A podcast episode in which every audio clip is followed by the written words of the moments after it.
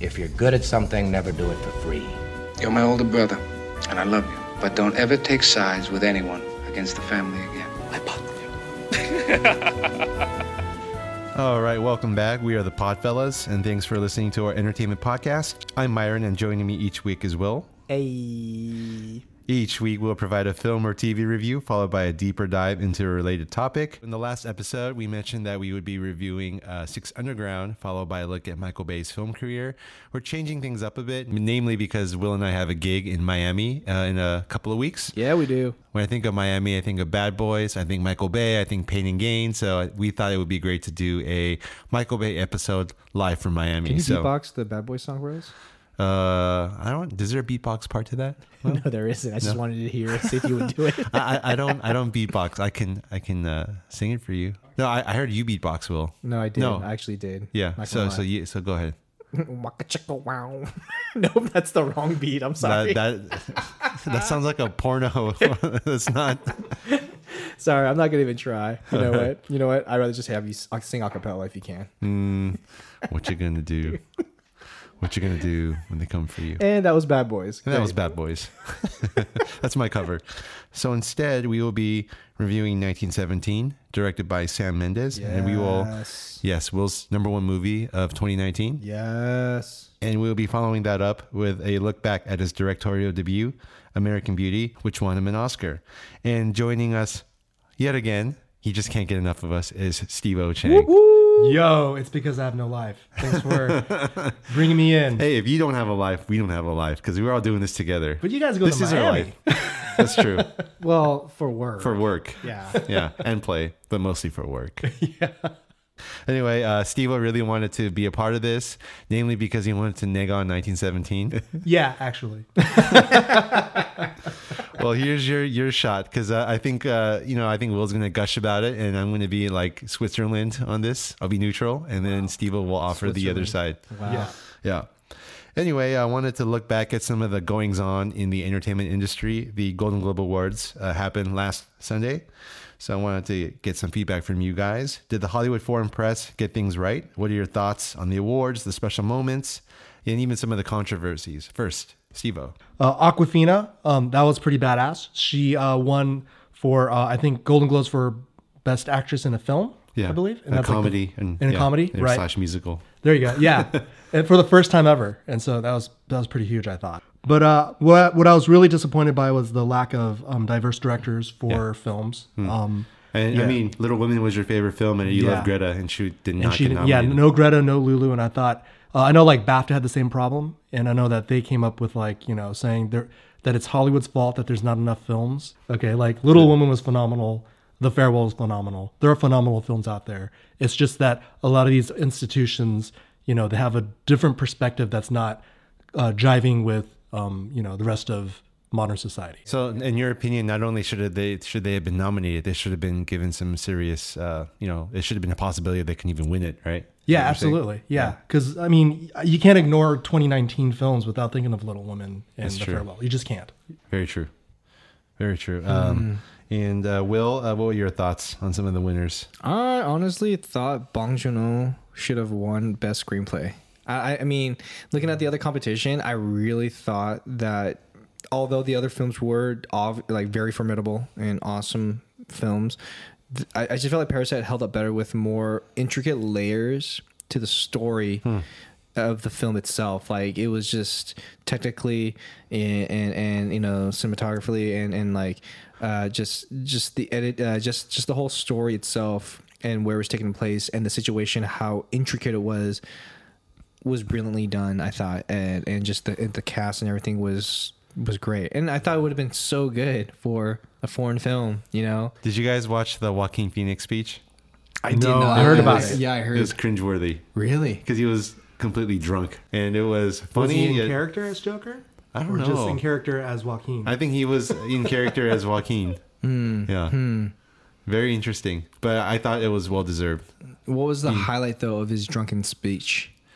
Um, he just I, I the highlight or, or the down or the low point. I don't think there's any low point when it comes to awesome Yeah. drunk speeches. Well, he went off about you know his, his girlfriend. I, I didn't know he was dating Ru- Rooney Mara, who is Oh, yeah, yeah. who is uh, who played his ex wife in the movie Her. But uh, yeah, he was very very uh, in love with her Sounds from like the podium. Sounds like sounds like those uh, speeches that you hear at weddings. You know, I know, right? Yeah, I gave one of those. drunk weddings. hey, but he won, and you know it was well deserved. I Yeah. have to say that. what about you, Myron? Um, I thought that the Hollywood Foreign Press uh, of the persons nominated largely got it right. Um, I thought there was a massive issue with who got nominated, like the fact that uh, a movie like Us didn't get nominated, or uh, Lupita Nyong'o, who I thought had the best performance of the year, Yeah. should have at least gotten a nomination. But I have a strong feeling that um, the Academy Award nominations, which are announced on Monday, I think they're going to rectify a lot of the wrongs and a lot of the controversies from the Hollywood Foreign Press and the Golden Globes. I wouldn't be surprised to see a woman or two nominated as Best Director. To be quite honest with you, What I do you hope so. I Yeah, hope so. I mean, there's a lot of Brits in that academy, That's true. That's but true. they've also taken a lot of effort to diversify. Mm-hmm. So Yeah. Moving on, wanted to give you all a quick look at some of the episodes that will be coming your way. Uh, next week, we will be doing a review of Jojo Rabbit, and we'll also be revisiting Taika Waititi's one of his earlier movies, What We Do in the Shadows. Really looking forward to that. And then, like I mentioned, Will and I will be in Miami, so we will be doing a podcast regarding Bad Boys for Life, as well as looking at Michael Bay's film career. We'll be recording that live from South Beach. Keep a lookout for that. We really appreciate all of you uh, listening. Our uh, audience numbers have been growing very steadily. We appreciate you getting the word out. Uh, if you have any comments, feedback, anything you'd like to say, any criticisms, just go ahead and let us know. We would appreciate hearing from you. You can go ahead and send us an email at the podfellaspodcast at gmail.com, and we will be sure to respond as quickly as possible. So, moving on to our main review for the episode, we will be talking about 1917. Here is a quick look at the trailer. In your own time, gentlemen. Must be something big if the general's here. You have a brother in the 2nd Battalion. Yes, sir. They're walking into a trap. Your orders are to deliver a message calling off tomorrow morning's attack. If you fail, it will be a massacre. We've got orders to cross here. That is the German front line. If we're not clever about this, no one will get to your brother. I will.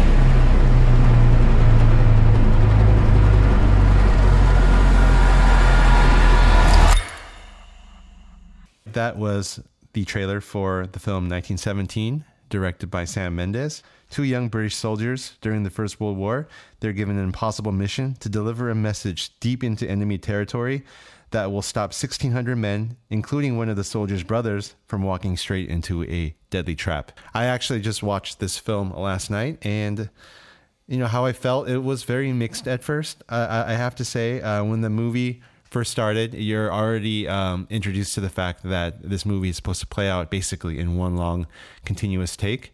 And for the most part, I mean, it's a technical achievement. I mean, I feel as though the Steadicam operator and the focus puller should ha- get medals of honor, honorary Academy Awards. Medals They- of honor. they should they should have currency with their faces printed on it because what they did is phenomenal. I don't know how they did it. and not just Steadicam operators, but jib and boom and crane operators. I mean, Yeah. they're handing cameras off, and people Yeah. are stepping on and off of jibs and cranes to hand off the camera. And yeah, Really, insane. I didn't know. Yeah. So is that how they were getting into like those hard to reach places? yeah, yeah. Wow. It was a handoff. Right, and it was a steady cam handoff, not like a gimbal. Or And I believe some of I think it was a gimbal. Yeah, it was. Some of them were gimbals, and some yeah, most of them were gimbals. Some of them were steady Steadicam. I saw the behind the scenes of it, and some of the uh, operators actually were dressed up as soldiers to be able to not mess up the shot. And so when they would hand it off, they would hand it off to the soldiers that would still, if the camera wasn't shot, That's genius. They were in costume, so they knew. And even when they got off, still, and then they would get. It, it was just.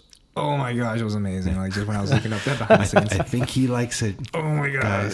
I love it. Anyway, so like I said, you're introduced very quickly to this idea. But uh, honestly, for me, uh, just to be completely blunt, for the first 30, 40 minutes of the film, I thought it was more of a gimmick that was holding the movie back. A director has an ability to work with his actors to frame up a shot and also determine, you know, in the edits what angles he wants to use to best tell his story. So I felt as though this whole one shot idea was very limiting for the actors uh, from a performance perspective, but also from a director because uh, you're not given the chance to really frame up the actors um, and also in edits de- de- determine what shots would be best to tell the story. And i felt like as though almost as if the the director and also the the director of photography in this case roger deakins they were almost handcuffed and a slave to the camera work happening.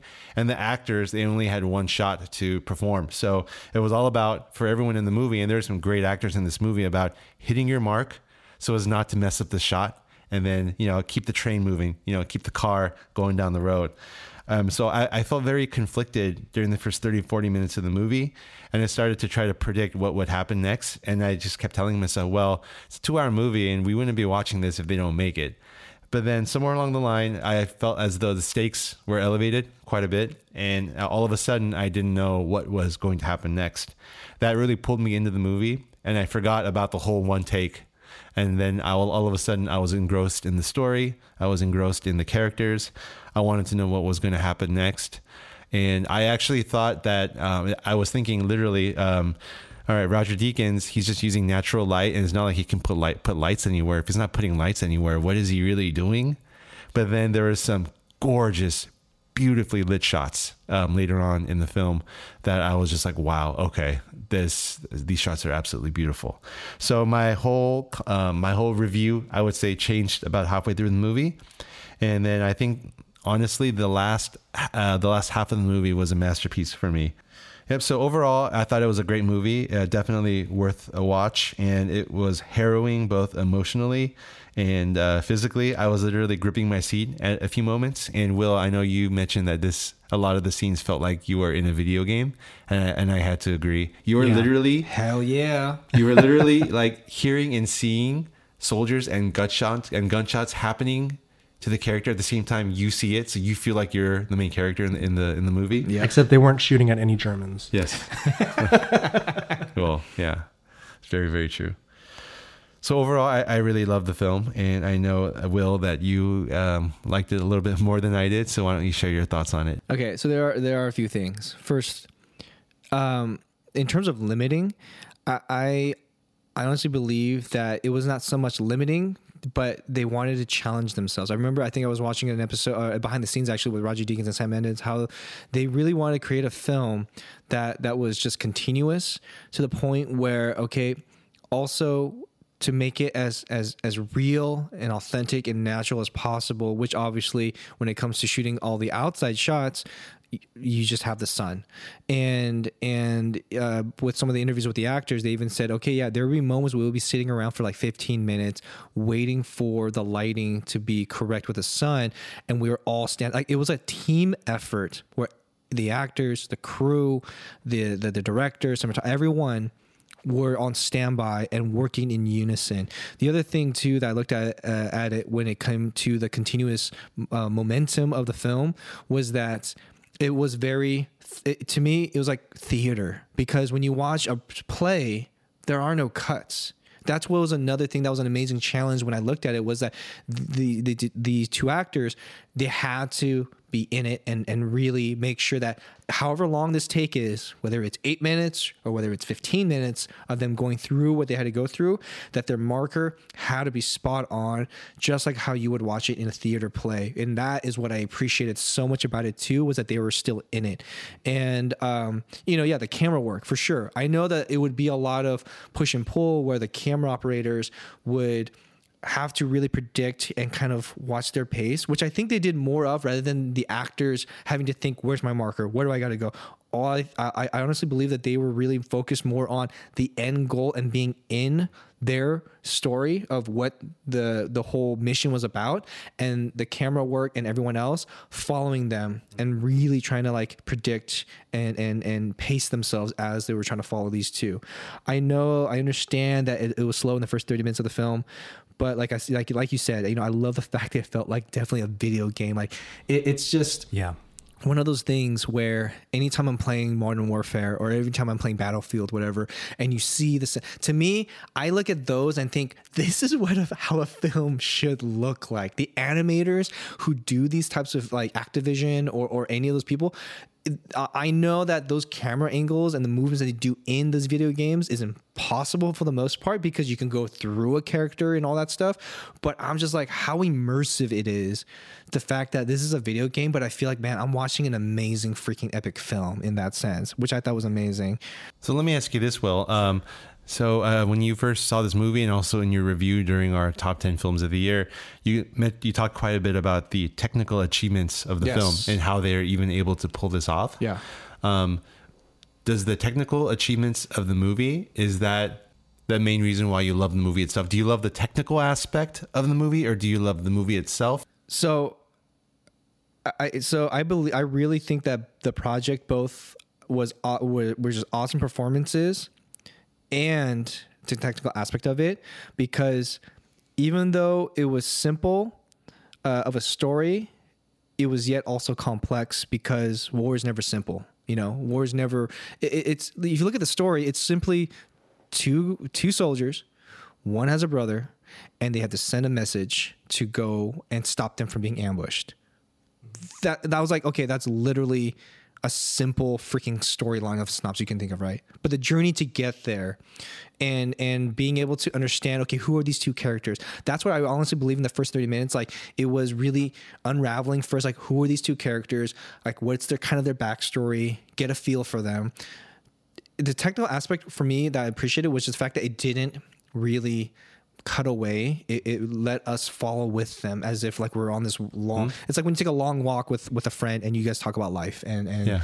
and you, the, you know there's no cutaway kind of thing. I- so yeah. I do appreciate the fact that so even the first half an hour where things were a little slower, I still realized that they had to still commit to the one take rule, even though in the beginning it may not have helped the film or enhance the film or, or raise the heighten the level of anxiety and tension. Yeah. But they had to commit to it. So I understand that. And so it's almost you have to get through that for it to pay off. But it's like a video game tutorial. Yeah. Like the first few scenes, like you have to like learn how the to game shoot, works. or and- Why is to jump? But the other thing though that I, I I don't know that was immersive for me was their environment. While the the camera was following them continuously, I was looking at the valleys. I was looking at like the the the how how beautiful the landscape looked. then once they went to the trenches, I was like, wow, look at all these soldiers. You know, cleaning their guns. Uh, soldiers like you know like trying to like um, wrap their head around with bandages, whatever. All these little details as you're going through was uh, there's so much to look at. You know, you're hearing their conversation, but more more than that was like in my head. I realized I th- yeah like wow they didn't cut away yet, but They're holy in it, crap, yeah. everyone is like amazingly in it. It's like you're in a real world, uh, three like a fully Like you're- realized like- environment. Yeah, like you're a soldier too, walking just walking behind yeah, them. yeah. yeah. That's why I just had And such a. I wonder if- how they constructed it. If it's like similar to how they uh, construct uh, video game stories. Mm-hmm. So the way they do games is they they have sets. They have set pieces. Mm. Yeah. Right. And so they build out these set pieces and they build out the rules to those sets, and then they just plop the characters in, and then the writers then string together a story from set to set. Yeah. Hmm. Yeah, yeah, yeah. And every little detail matters. Every little tiny piece of that, whatever the extra has to do, like walk across and light a cigarette, you know, all those little details matter. And I just thought it just really kept me going. Like it kept me in the in the moment of So, that. so let me ask you this before we get to your review of it, Stevo. Um, you may or may not know. I don't know the answer to this. How many cuts are there in this movie? There's one obvious one. Yes. To me, there's And- three. Okay. I, I thought there were like three or 4 Um, the one obvious one that I caught was the transition between where remember the huge water uh, with the Yeah. bodies in, and they're having to walk across. The moment that rock comes in to, to, to come in place, I was like, okay, that's a cut because I saw. Yeah. th- th- there's a moment where I, I might be wrong though, and if I am wrong, holy crap, that was an amazing freaking. No, I think you're right because it was like a, a very obvious Like, camera It was a ma- I, I, it, was a, know? it was a mask I saw. Yeah, I felt like I I saw think that you're right. mask Yeah. because also the characters seemed to change perspective in terms of size. Yeah. So that was one I saw. Right. And there's obviously one where he gets knocked out and wakes up Right. and it's night. Yes. The other one that I thought I saw was when um, when Schofield and his partner they first cross over to the German line and they are in the barracks and Yeah. then there is that explosion. Right. Um, and that he's covered in, in dust. I Yeah, felt like there yeah. had to have been a cut there. Exactly. Yeah. But if there wasn't, holy crap, dude, that would that would be amazing. Myron, I have a question for you. You Yes. you mentioned like you know the technical aspect of it. Um, would it have been a different experience had you not known that it was technical? So you weren't looking for you know the constant camera movement in the the first thirty minutes or whatever. I think that for me, the language of film is that there are edits made, and those edits give us as a movie goer uh, time to take things in differently, to breathe a little bit. So I think the whole concept of, this, of using it in this movie is to enhance that level of tension. But at the beginning, um, you know, it was quite a bit of them just walking, and I thought that I was getting fatigued, if anything, by the long cut. Yeah. Steve, what were your thoughts on this movie? Okay, so Here I it think- comes, everybody. okay. well, first off, I'm going to start off with some positives. I think it was definitely one of the most beautiful films of the year. I mean, the the technical wizardry was really impressive. Um that's like very obvious, I think. But um, I, I agree with Myron where like a lot of the technicality of it felt like it got in the way of like character development and story. And once you see past the the mirage, if you will, of the camera movements and everything, um, a lot of things for me started to fall apart. You know, um, I think to Will, to your point, I totally agree with everything you're saying, and um, but I think there's certain aspects that I just could not get over, and like uh, for example with story, um, and I, I had the same issue with Dunkirk with this one where um, like Myron, you mentioned like the stakes didn't pick up for you until like halfway into the film, the second half of it, and I totally agree with you. Like uh, I felt like when they got into the trenches and in the opening part where you know, no, the, it first starts off where they're in the field, right? And then they're just kind of like lying around, and then they get the order. Uh, maybe because I'm coming from perspective of understanding what you know, having studied World War One a little bit in, in school and whatnot, but it didn't feel like World War One at that point, you know, and it felt like um, the stakes weren't there. You didn't see the the crazy. This is 1917 now, two three years into the war. It's one of the most bloodiest wars ever, and uh, these two guys are just chilling in the field. It didn't. The, the stakes just weren't there for that. I felt like, and um, there are other films that just just a little bit more action up front, maybe just to show the grotesqueness of it um, could have set up the stakes of why crossing into enemy lines was such a big deal. You know, uh, the the toughest thing they seemed to get through was barbed wire in the first like 30 minutes. You know, that's like the most like difficult thing. But you know, there's like supposed to be machine gun nests and you know um, chemical warfare, gassing and stuff like that. All that was happening, shelling and yeah. So I felt like the stakes just weren't there. And um, I feel like if they did open up with that, it, would have made a lot more sense. It would have given all the characters a lot more, um, you know, uh, motivation and, and um, justification as to uh, the threat of why they're going through all But that. correct me if, if I'm wrong, but in the beginning, don't they explain that the Germans pulled back from the front? Yeah, which I thought was really clunky. It felt confusing, you know. Like what's really clear to to me as an audience goer to see that they're in, in battle, or like they're in a war and that there's threats, is to show it, and to show to explain it, you know. And uh, and I couldn't even see the map. I was really confused as to like where they were going, you know. And I don't know. It, it to me it felt like it was a real clunky way to try to explain to set up the scene of Okay. the movie. Got it.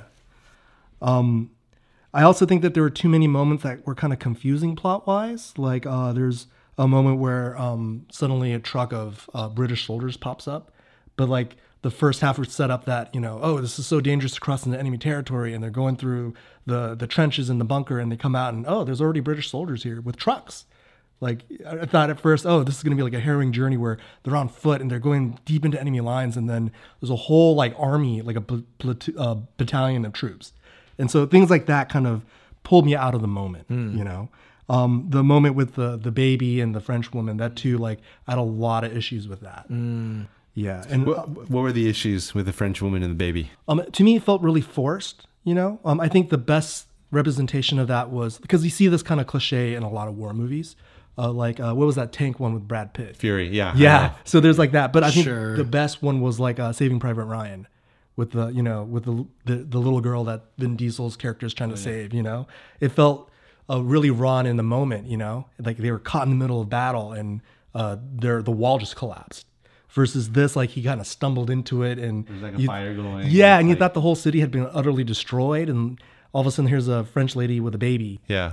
What's so funny though is that I wasn't really, I, I didn't really think about that. What I thought about in that moment, which I thought was hilarious, just going back to the whole video game concept was when he wa- him and his um, Lance Corporal, both uh, Blake and uh, Schofield, were at the um, farmhouse, and he gathers the milk. You know, because he ran out of water. So it's kind of like you find that along the way of like when you're playing a game, and then all of a sudden he ends up seeing his mother, It's like, and it's oh. like, oh, she needs milk. It's like, oh, look in your inventory. Yeah, but, yeah. But exactly, it feels like that, Give right? her the milk, yeah. You But get my, points. my question too is, Level up. yeah. do newborns drink cow milk? They they can. Uh, obviously, can. formula would be best, but you know, I think they can. Yeah, Well, for 1917, that was best. They they did. They don't know what we know. Because that's now. what I kept thinking. It's like, no, he, the baby needs like breast milk. It needs formula. He can't just drink cow milk, can it? Well, like, it- unprocessed. when when it's when it's that type of situation, Yeah. Yeah. whether it lives, whether he or she lives or dies, you know, at least they tried, kind right. of thing. But I, I think that those are these are the kind of things that pulled me out. ah, okay, You see what I'm saying? Yeah, yeah. Um, I think uh, the acting, like, I, I commend them on the effort to like, you know, to convincingly portray these characters, and I think for the most part, I feel like they succeeded. You know, You're talking about the main soldiers or just all the cast members? there are a couple moments in the performances where uh, the camera pans off with one character and then to give time to set up for something in another scene and it felt like you know they were quickly putting on makeup or wardrobe or whatever to switch it up and then when they came back to me it felt like uh, the actors weren't ready just yet and so the scene just fell flat and uh, th- those kind of distractions just really pulled me out And I- Wow. I, think that it made me laugh out loud because I, it's not the reaction i was expecting because it didn't feel natural So you almost felt like you were seeing. It almost felt like you were seeing the strings behind the puppet show in a sense. Oh, right? absolutely. The Yeah. director's hand, they call it. Yeah. Like it's all Got over it. the place. Every time the camera is like moving in certain ways that feel contradictory or unmotivated, you see the director's hand. Yeah. Sure. Okay. Yeah. So for me, then I feel like that this is a great uh, first kind of of its war type of film that other hopefully future filmmakers and future directors can look at and go, okay, now how can we expand on this? Keep the formula of the technicality, but how can we now bring more better I- performances? I, think one of the best of like in terms of war battle was uh the Revenant interview two scene. You know, he did a twenty minute take. Oh yeah. Yeah, where the natives are attacking and the fur traders, and it was like an uncut twenty minutes. It was amazing. Wow. So there was the, the the Revenant, right? The Revenant, yeah. So there was a Revenant, and also Children of Men also had long Yeah. uncut They war did. scenes. They did. Maybe a question I'd like to ask is: Would this movie have benefited if they only had certain sections run as long takes, or do you think that by trying to make it this way, make it one long take from beginning to end, that it that it succeeded? Honestly, I see this as you know what in about maybe ten years, um, CGI is going to get to the point where we're really not going to notice that these are CGI people, and we're all going to be tricked, and all everything we're all going to live in the Matrix. I, I have to disagree to the extent that I, I no, I, I, I agree, and but disagree because I think we'll still always need people, but I feel as though the ca- the you know CG and stuff like that, it's gonna literally hide all of our cuts. If they want to make it a, a one take movie, mm-hmm. you just do it in green screen or something, you know. I, I think that the one take, like, it's a great technical tool. You know, I But love that it, doesn't yeah. make a movie. No, it doesn't. And so I think a lot of the issues are issues that could have been solved in writing. True. you know, and just being able to direct the actors in set up situations that can provide a more um, motivated performance. Yeah, and yeah, and just the whole one take seeing is just one brush stroke, a specific brush stroke of how people want to paint their visual kind of thing. But yeah, it, yeah, the story wise, I agree. It, it could have, it, it would have been awesome if they started with an epic battle in the beginning and somehow kept it still that momentum of one take scene to then be able to introduce that. So I do agree that you should always. I do believe that starting strong, you know, and ending strong. Yeah, I yeah. So Any more comments? Anything you Any like more to say? negativity? Any- yeah.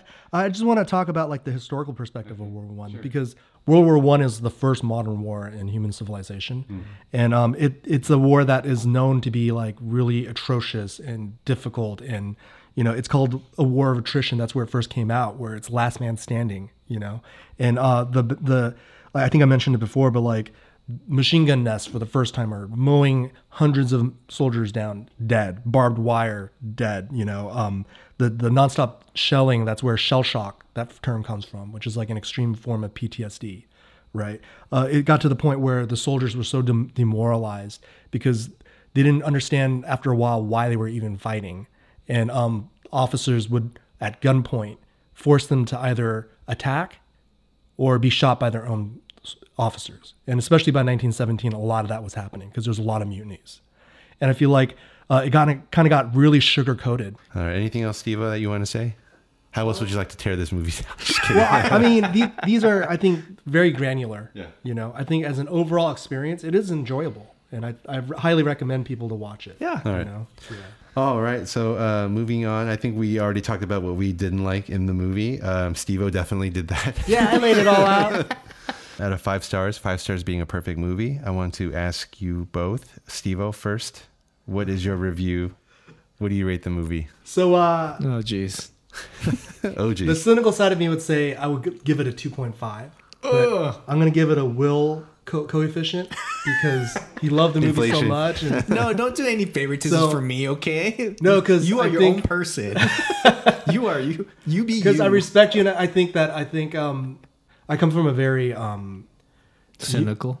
not cynical, but like Jaded. I Uh, I, I come from from the perspective of like breaking down why this works and why it doesn't, mainly as a learning experience for myself. Yeah, yeah, yeah. And there's a, there's only a handful of films that I'd say was like really perfect, and I just I think I just see too much behind the scenes, Mm. you know. And to your point, Myron, that you said earlier, it can kind of ruin films for you. Respect. No, I respect Yeah. that because I And like so- learning about that too. When when from especially from like you know uh, people of of your intellect and your creativity, like I learn from that too, and I I, I totally respect it for sure. But I'll, at the same time, I learned from you because, like, yeah, you're supposed to enjoy this film, Mm. and so when I look back at it, yeah, I did enjoy it. So it gets an extra half star, so I give it a three. Three. ah, nice. Three stars. All right. All right. Yeah. Yeah, that's still sixty percent. Yeah. hey, that's a pass fail. That's a pass fail. It's a pass fail. All right. Steve-O gives it three out of five. Will, what do you give it?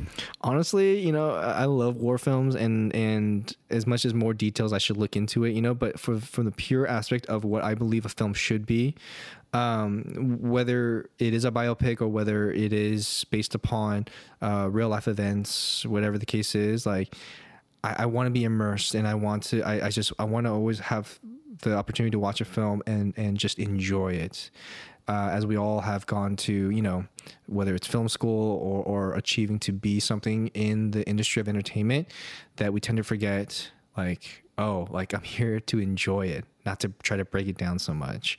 And for that reason, it really got me there to where it has, I haven't been in a place like that in some time, which is I give it a four and a half star out of five. All right. All right. I think a lot of people would. Yeah. Apparently, the Golden Globes did. Which by a by by like fact, I did not look up any other critics reviews, whatever. I didn't care No, about yeah, it. yeah. But I know they were raving about it. But I just I didn't want to be like, no, I'm not trying to be the whole bandwagon thing. Like this is purely for me and my mind, and not anyone else's. Like what I've read. So Yeah. yeah. Got it. Um, I can't really give this a four star movie, but I feel like three and a half is too low. I originally we said we wouldn't give it increments of 0.25, but I'm going to cheat and say it's a 3.75 because a three and a half feel, feels too low. Can you do three and a half slash four? I, I, I don't think it's a four star for me. I think I think with three point seven five, you need to round up because it's just you know everyone rounds up after five, right? Point five. Mm, no, no, just kidding.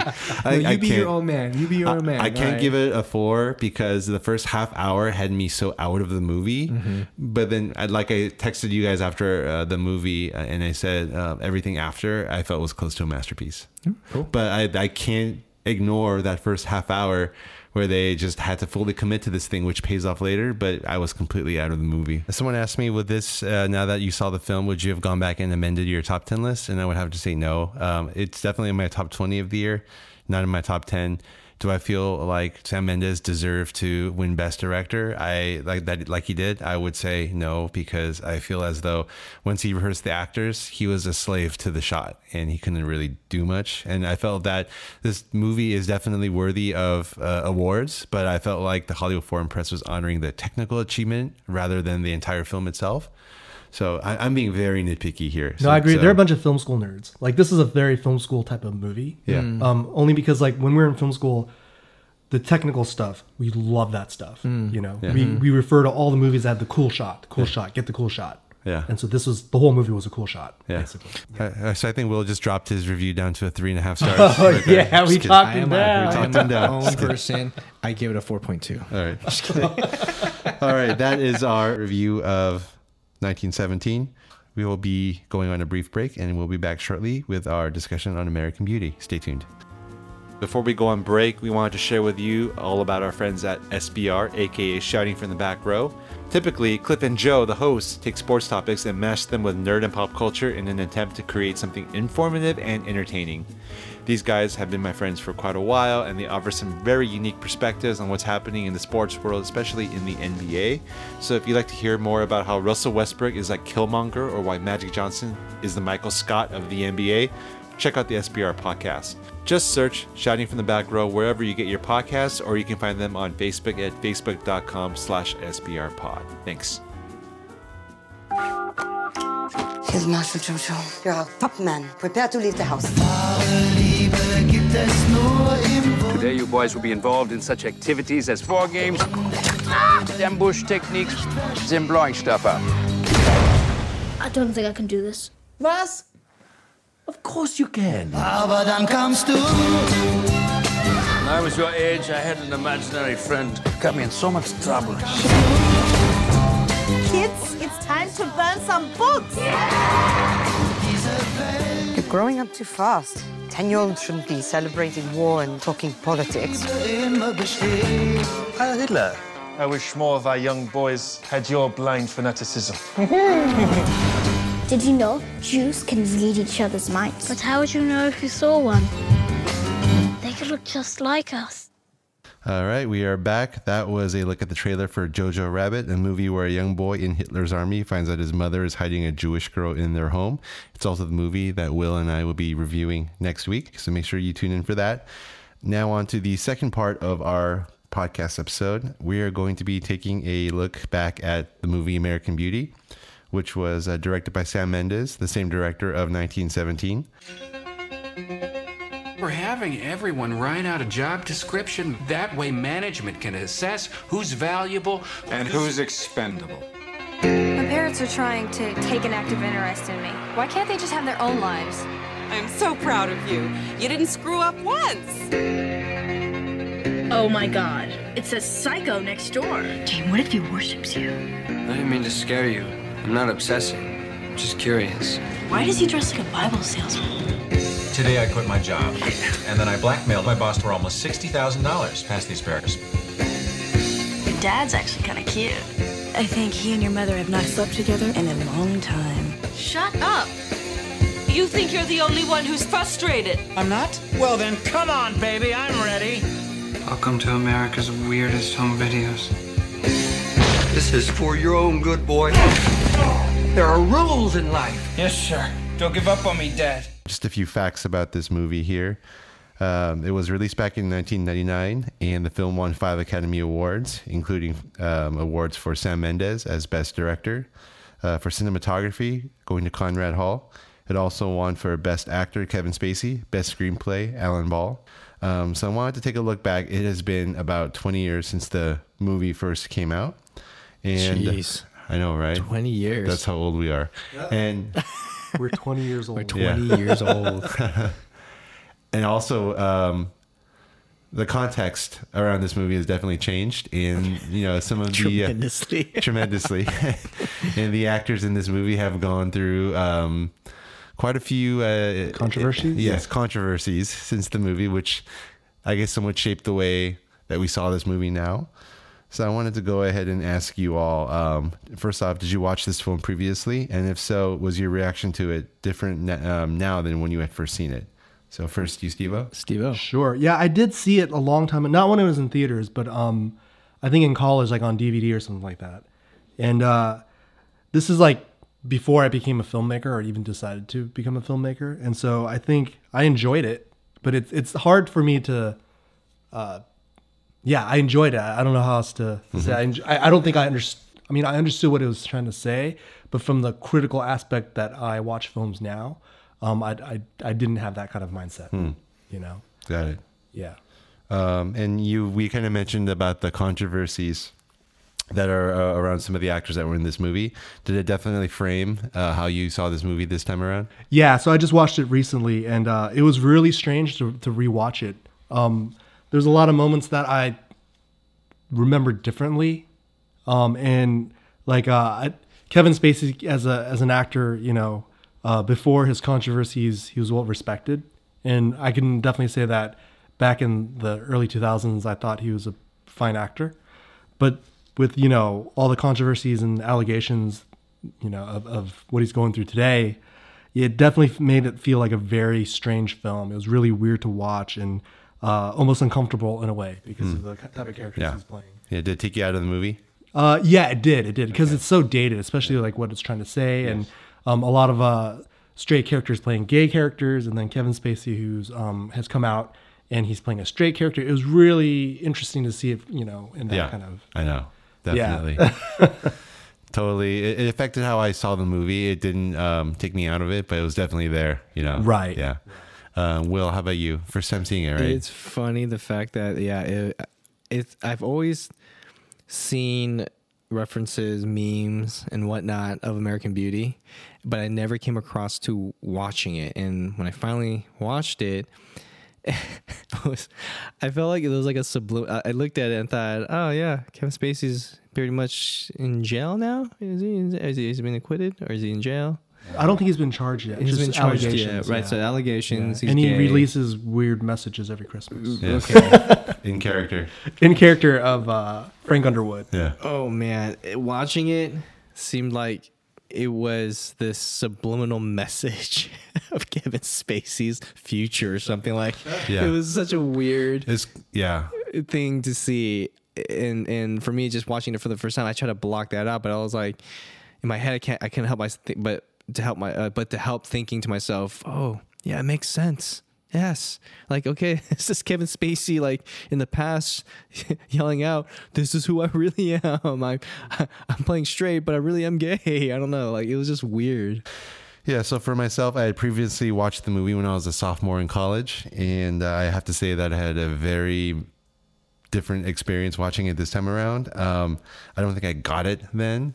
Yeah, yeah. yeah. And I think a part of that, he has this line in this movie where he's talking to Wes Bentley's character, and he says, talking about his younger years, he said, all I did was party and get laid. I had my whole life in front of me. And you can kind of see that he never really grew up and he kind of wants to go back to that time where he had no worries or responsibilities. And I think he feels like he's disappearing. I think that's that's fair to say. So I had this epiphany, if I can go on a little bit of a tangent for a moment. Um, sure. Um, when my son was just born, I was watching Black Panther, and uh, I, this this thought occurred to me. Let me backtrack a little bit. I think that as creatives, we kind of like to think of our life as a movie in which we are the main character and the star. We go through our arc, we go through our storylines, and things happen, and then you know our movie uh, in our head is still being played out. The narrative has yet to be completed. And then I realized I was watching Black Panther right after my son was born on, on Blu-ray. And I realized that, um, you know, sometimes you watch a movie and you relate to the main character. And I just thought to myself, I'm not the main character in my movie anymore. I'm the side supporting character in my, and my son is the main character in the movie now. So in that sense, this shift from, uh, you know, main actor to supporting actor um, in someone else's narrative uh, felt great. You know, now I could be here for my son, but it was also severely depressing to know that I have more years behind me than I do ahead of me. And I have had my shot and my narrative, and now it's time for me to be here for someone else, you know? Mhm. And I felt like I was losing myself to some extent. Um, and I, and just in that mindset, of course, you know, I- I've kind of gotten over that, you know, I wasn't like severely depressed or anything, but now watching this movie was that thought uh, of, you know, someone who's about myself. I'm going to turn 40 in a few months. And, um, I don't know. It's, I think a very natural thing for people to feel like you're disappearing as you get older. You're losing a bit of yourself, your identity, um, you know, and it's it's not fun, you know, but it's a part of growing up, as they say. So, with that context, I now watched this movie this past week, and I related very much to Lester Burnham's character and everything that he went through. And you know, it's perverted and twisted that he was trying to sleep with a, a young high school girl. Yeah. But the thing that I got from it is it's not so much that he tried to do that. He wanted to do something different, to feel alive again. And it could have been anything. Just in this movie, it was that one thing. You know, it grabbed people's attention, which, you know, movies are supposed to do. The movie really did resonate with me in a way that it never had before. Hmm. And I was able to accept the satire and the and the absurdity of some of the scenes. Um, knowing full well that underneath it was a very, very serious, very, very identifiable problem that I think all of us have as we get older. Hmm.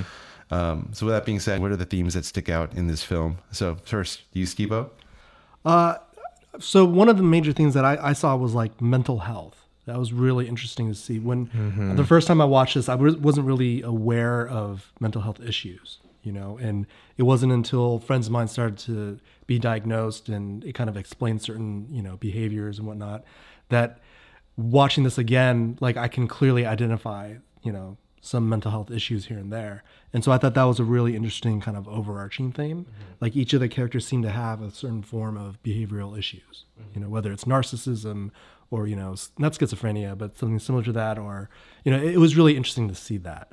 So, Um, oh, so question: You bring that up in the context of this movie. Um, are you saying that these people are mentally ill in the film, or they're not? not not ill. I, I don't see it like mental uh, mental health issues as an illness. Uh-huh. You know, it's just um, it's just issues that um, people some people might be going through, Mhm. right? Yeah. And whether that can be solved through um, therapy or Mm-hmm. um, through uh, chemicals, I, I don't know, but uh, just I, I identified that a lot of these characters were dealing with issues that kind of seem a little bit beyond their control and so they're lashing out in different ways in terms of mental health i'm not saying like these are all like easily diagnosable issues Right, right. i'm saying just that they were mentally unhealthy Mm, mhm, you mhm. know and True. it was causing effects in their lives Yes. like mental health doesn't necessarily mean you have you know paranoid schizophrenia or anything No, like that yeah, yeah, yeah. they were just mentally not in a good place It's a, yeah, and it goes with Kevin Spacey's wife too, where Exactly. she, yeah, she just k- wanted to be mm-hmm. Yeah. number one on Mina's top. character, too. mean for sure, and I just had no respect for her, and just not realizing like even in the marriage aspect between her and and her husband, like like Kevin Kevin's character had needs, and she just did not. But she also has needs too. She does and that too. wasn't being met as well. There was a dysfunction in their marriage. But Not to be like- like a armchair uh, psychoanalyst here. No, no, yeah. I, I'm, I'm just saying, like each of the characters, it felt like it was written from the perspective of you know um, mental health. True. You know, each character represented something, some issue. I guess I'm just giving Kevin Spacey a little bit more slack, only because he was more of the, you know, just like okay, honey, yes. Well, for technically, sure, yeah. is his story. It's told from his perspective as a dead man. But for her to be more of a, for her though to be more of that hyperactive, like more observant and aware, I feel like she should have. I don't know. For me, I just thought, y- y- how do you not notice your husband? You know, being that the way he is, and and and the way how he's acting, how you're not noticing that he, there's something wrong, and and what you're doing, kind of thing. And I don't know, like one, it- it- you know, the whole kind of aspect of relationships like one has to start the communication, and one has to like be aware of it in the beginning and i felt like her character kind of exuded that like she should have been aware of that kind of thing in that in that sense of what was Well, going on Well, I on think she's definitely the easy person to blame because she's the conflict starter, the more abrasive personality. But I still think it takes two to tango. it, it does sense. i agree completely agree Because I, I felt like I was um, more on um, Annette Bening's character side than. Um, oh interesting okay okay Yeah, Got it. she's very emotionally, um, very emotional, and he's very emotionally detached. And I think both can be, you know, Mhm. very uh, hard to deal with. Um, so complicated jeez Yeah. marriage Yeah. A- and any other thoughts, Stevo? Um, I think you might pick up on these too, but like uh, themes of like self identity, um, you know, uh, sexual identity, definitely. Yeah. Um, yep. You know, like the idea of like the facade, the American, you know, white picket fence ideal versus like the real dysfunction that's happening within each of these characters, and it- there's a lot of themes in there, and I think that's what made it uh, compelling. Yeah. Um, going off of that, one of the big themes that I saw is is that all these characters in this movie they're dealing with putting up masks, um, trying to hide their true selves, so they can put up a version of someone that they feel would be more acceptable or more well liked. Uh, we see that with Annette Bening's character. When she feels like she's failing, she literally is screaming at herself to live up to the image that she feels like, you know, would be something that people would respect, the type of person that someone would want to buy a house from. We're also looking at Kevin Spacey's character, Lester, who has a mask on and has just is just so over it that he just throws it out the window. And there's Mena Suvari's character, Angela, who has a massive mask on where she is telling everyone about all of her sexual ex- exploits and, and in truth she's a virgin. You know, she wants to be liked. She wants to be popular. She wants to be cool. She wants to be a model. Yeah, she wants to be a model. And then the two people that I feel like are struggling with not having a mask. Well, the two people that don't have any mask is first Thora Birch's character. Um, she wants to have a mask. She wants for people to like her and accept her, but she can't help but be real. And I think that scares her because it makes her feel vulnerable. And then there is, of course, uh, Ricky Fitz, played by Wes Bentley, who isn't wearing a mask at all and doesn't care and doesn't care if people see him for how he really is. It makes Mhm. people hella awkward, but he doesn't care, you know? So I feel like this whole movie is about the masks we put up and what happens when those masks are kind of pulled away or taken off. Will, did you have any thoughts on any themes that popped out to you? Well, basically the high dysfunction that this, Yeah. and also I do agree with that there was this facade and this mask of what they were wearing, like because to fit in, which is is actually normal in in society, no matter what. To always want to fit in, to always want to be accepted, to always want to get ahead by um, obviously. Um, bragging about yourself or putting yourself on a pedestal in, in whatever you're trying to achieve and then i think it's refreshing also to see um, another side where you have Ricky Fitz, where you have this this character who is authentic and doesn't care about what others think, and I think that that personality, that kind of uh, authenticity, is what is being preached a lot now these days, right? How when you look at Instagram, people are saying like, "Oh, you know, you know, I may be a model, but it's not all glitz and glamour," and they try to be inspiring and, and authentic, whatever, which is still a gray area for me at times. And it's like, okay, great, but you're still pretty in the end, kind of thing. You're still, you're still.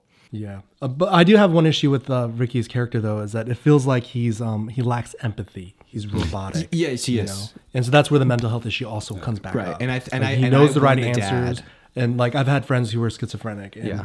they knew the right answers to say because they're very intelligent. Yes. you know, but that doesn't necessarily mean that they're in the right space. No, you're right. And it was creepy to the way how actually he would respond to his father after he was getting like beaten. Not dis calls it discipline. I was like, no, that is you were beating your kid. And he would just say like, you know, yes, sir, thank you for, you know, um, for for disciplining me and, and, and continuing to to not give up on me. And he was like bloody mouth and nose. I'm just like, this is not this is not cool. This is not like in today's society, yeah, dad would get arrested, whatever kind Yeah. of thing, right? Yeah. So yeah. Um, yeah, for me, I, I didn't think that any of, I think mental health is a big theme in this movie. Um, I thought that most of what was happening and the actions people were, were, were participating in, it wasn't meant to be taken literally. I feel like it's almost an absurdist black comedy. Uh, and that part is just masking the, the deep feelings of insecurity and feelings of, of just being lost underneath it all. But I think that's, there's so many ways to actually look at this and interpret the movie. and I think that's why it, you know, thematically, there's so many themes to play with in this film. One last question for you both. Uh, we already kind of, I think, talked a lot about the themes, um, you know, how we responded to the movie. But what is your overall review of the film today in 2020 for a film that was made, you know, back in 1999? So first, Steve-O. Sure. Um, yeah, to your point, like it's so hard to talk about those films because it, it feels so dated now. You know, um, like seeing Kevin Spacey in there, it it feels strange knowing what we know now, right? so weird. uh, I think maybe this seemed really edgy back then, which I could totally see completely. But uh, you know, society has uh, evolved, and you know, uh, different um, parameters and um, identities have been embraced. You know, and so it, it's changed a lot. But uh, I do appreciate the film's aspirations. I think it, from the standpoint of 2020, like uh, even though the message feels outdated, like there's a, I think mental health is is another issue that has become much more relevant, especially with mass shootings, and it, it feels like that always seems like an, a, a reason for a, a, a lot of these um, uh, uh, shootings and you know incidents and whatnot. Right. Um, also, like sexual identity has come a long way. Like I don't think uh, you'd really see Scott Bakula playing a gay couple anymore. It seemed like it was um, uh, not promoting homophobia, but like you know, painting um, gay sexual identity as something to be feared in society. Mhm. You know, I, I got that really strong hit at the end. It felt like a very heterosexual male director way of shooting the- what a Yeah. homosexual would look like. Right. Back in 1999. Yeah, yeah, exactly. And uh, I- I think um, there's also some other issues I had, like the like the objectification of women. I mean, that's really obviously clear. Uh, Completely, I was uh, yeah. on a project and um, for like a commercial, and someone mentioned like uh, for our actress, like, oh, let's get the American Beauty shot, and uh, myself and some of the the female leadership in the room were like, no, that's a bad reference, because you know you, you're objectifying women Yeah. versus, uh, you know. Um, advertising towards them. And I think that's because if they, I, I think they, it's funny because in my head I thought they probably didn't watch the movie. They just saw that shot and thought, oh, this is a beautiful shot. But what it, what the metaphor is, it's like, no, no, no, no. Yeah, That- that- yeah. It doesn't mean what you think it does. Right. So, Right. It's a beautiful shot though. Yeah, in my head, I thought, wow, this, even before I, like, like I said, I've never seen the film. Yeah. Until, until when I looked at that. But when I did look at that photo, Mhm. I always thought, wow, this is such an artistic, beautiful. Yeah, it's so iconic. Iconic Mhm. shot. Yeah. And then once I realized what it meant, I was like, oh shoot, no, Mhm. no. Yeah. But at the same time, I give credit that it tries to tackle that. You know, Mm. uh, when I saw this twenty, uh, not twenty years ago, but when I saw this when I was younger, um, I didn't understand the pedophilia aspect of it. You know, Ah. and then it wasn't until like rewatching it now, like it, it feels very, very clear that you know Kevin Spacey's character, and then um, reading into like uh, some of the the background story of uh, the who, who was the his daughter. Thora Birch. Yeah, so she was 17 when she did that nude scene. So technically, that's underage nudity. I agree with all that. I will have to say though, I feel like this tackles the objectification of women in a different way. It actually says that it's bad, you know, and it tackles it head on and it says like, um, you know, this guy has an empty life and he objectifies this teenage girl only to find out that at the end it wasn't about the girl at all and he was wrong to have done that. Yeah, it's I mean, okay with it. I know we talked about this earlier, but I mean, he got her drunk. He took her clothes off. you know that that's predatory acts right there. All right, touche. Completely. all right. Any other thoughts, Steve-O? Yeah, Allison Janney was wasted on this. Hmm. I mean, she's a phenomenal actress, and and that's another issue of like. I loved her I, I, I, I was googling like what kind of um, mental health issue did she have, and I couldn't find an answer to that. Like because I think it was just kind of made up. Like, oh, she's uh, had some trauma, so let's just have her be uh, catatonic. How about yourself, Will? What are your thoughts on this film?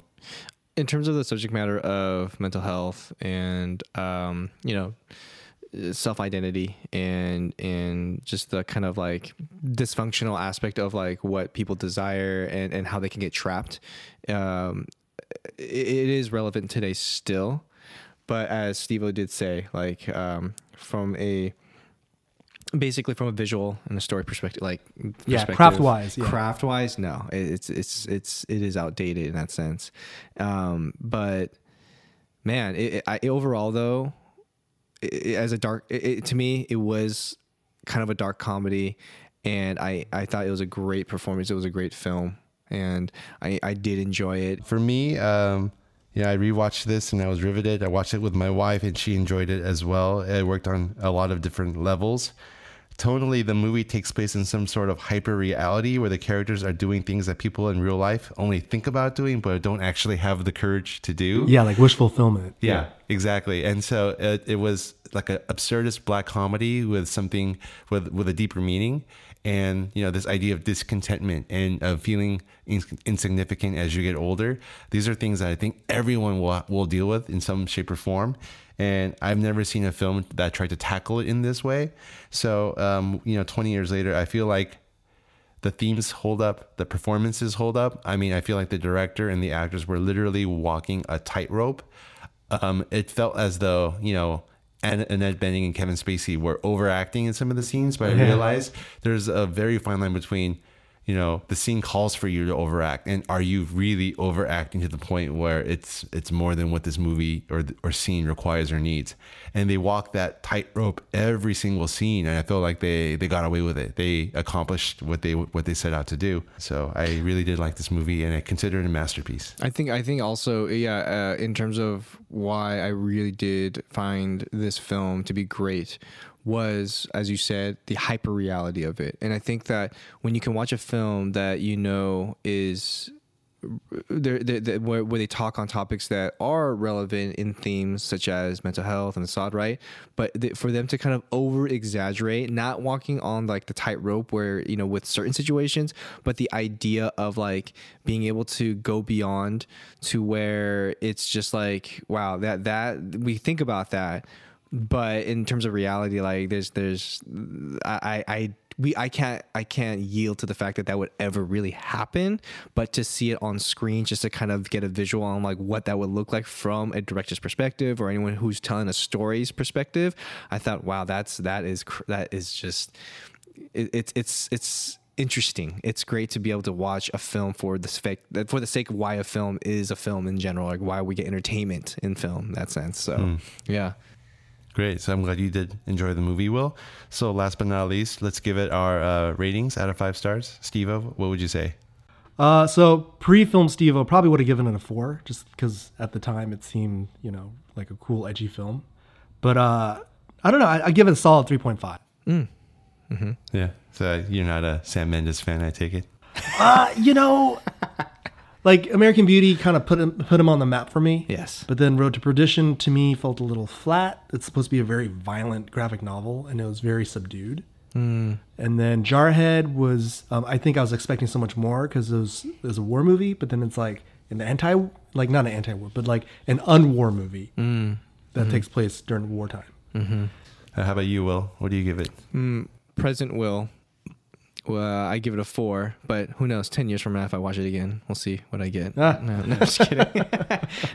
Because I know that um, I know that for you, Stevo, uh, remembering what you, what you felt about it for the first time, I know that uh, as time goes by, and any film that you watch, uh, you watch it later on, you get just I don't know, like different things stand out, or different perspectives stand out, or something that you saw that you didn't see before stand out. Yeah. Like we grow up. Yes. And then, you know, things Yeah. mean different things now. Yeah, and I can only so I can only hope that from what I gained from from the first time watching it, and also from hearing your guys' perspective on it, that okay, I got a pretty good grasp, and it still came out a pretty solid four for me.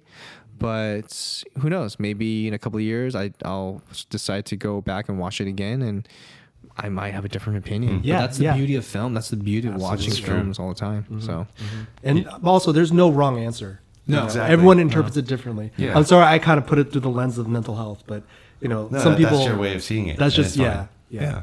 Sweet. What about you, Myron? Um, I have to say I give it five stars. Um, that's not what I would have given it. That's um, perfect. yeah, it's not what I would have given it 20 years ago. Is this your five first five star? uh, first five star review so far the podca- on the podcast. Wow. Yeah.